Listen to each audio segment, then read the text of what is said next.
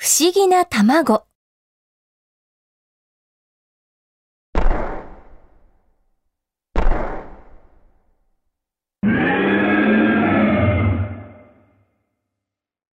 ここは大昔の世界。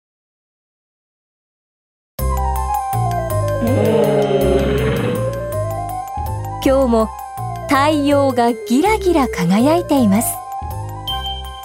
それでもいつもの仲間たちは大きな木の実でサッカーを楽しんでいます。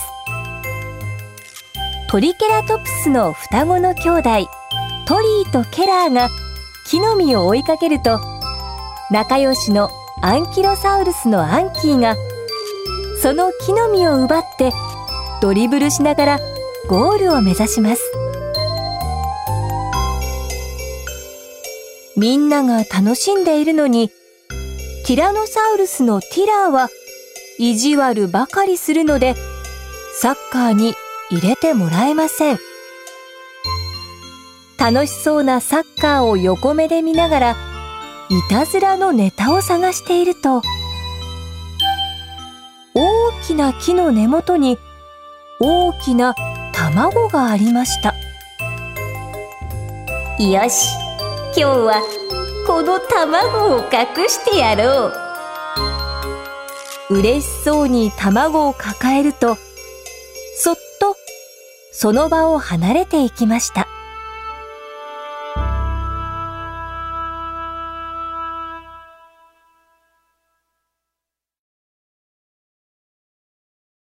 どこに隠そうかと考えていると、なんだか卵の様子が変です。中で、ごそごそ何かが動いています。耳を近づけてみると、カリカリ音が聞こえてきます。おかしいな大きな手でコツコツ叩いてみると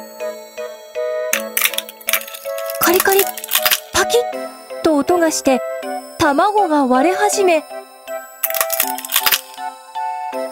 中から小さな男の子が覗いていました。ありがとう。僕、ずっとと窮屈だったんだ。君が手伝ってくれたの？卵の中の見たこともない生き物を見て、ティラーは思わず投げ出してしまいました。その拍子に、卵はすっかり割れて、中から男の子が出てきました。痛いなぁ。僕、公平って言うんだ。やっぱり本物の恐竜はかっこいいね。大きいし、本で見たよりもずっとすごいや。不思議な生き物にティラーは尋ねました。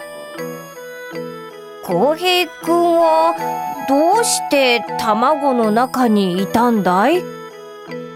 誕生日のプレゼントに大きな恐竜の卵を買ってもらったんだ。卵の中に入って遊んでいたら急にコロコロ転がって気がついたらここにいたんだよ。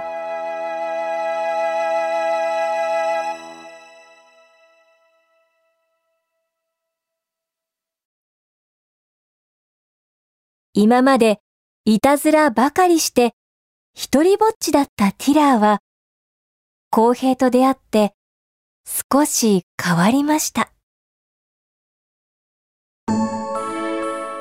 公平から聞く話はどれも面白くて友達の大切さがだんだん分かってきました僕たち人間の子供たちにはティラノサウルスが大人気なんだよ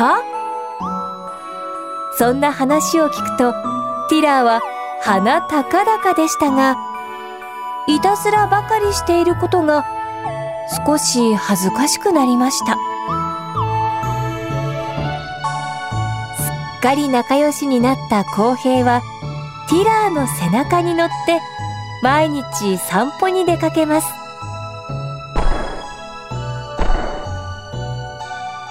も他の恐竜たちはティラーの姿が見えるとやっぱり逃げていきます。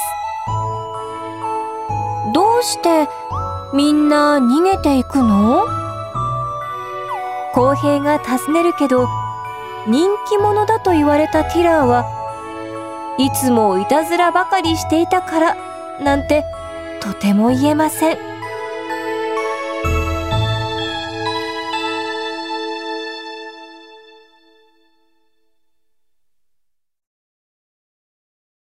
そんなある日、大きな木の実を取るために、一番高い木のてっぺんに登っていたアンキーが、木の実を抱えたまま降りられなくなりました。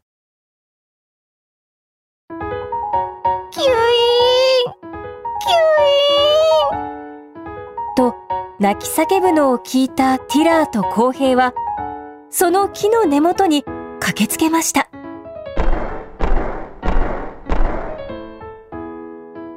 ティラーが大きく背伸びをして、頭の上に乗った公平がアンキーのそばで声をかけます。こっちにおいでアンキーは足を震わせながらティラーの頭に飛び移りました。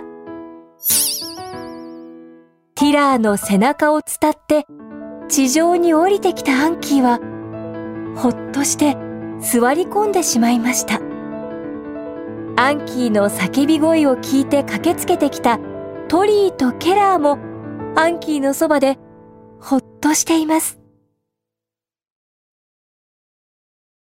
ありがとう、ティラー。僕こそいつもいたずらばかりしてごめんね。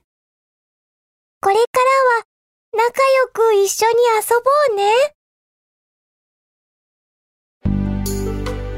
その言葉を聞いて安心した公平は割れてしまった卵の殻を集めてもう一度恐竜の卵を作りました。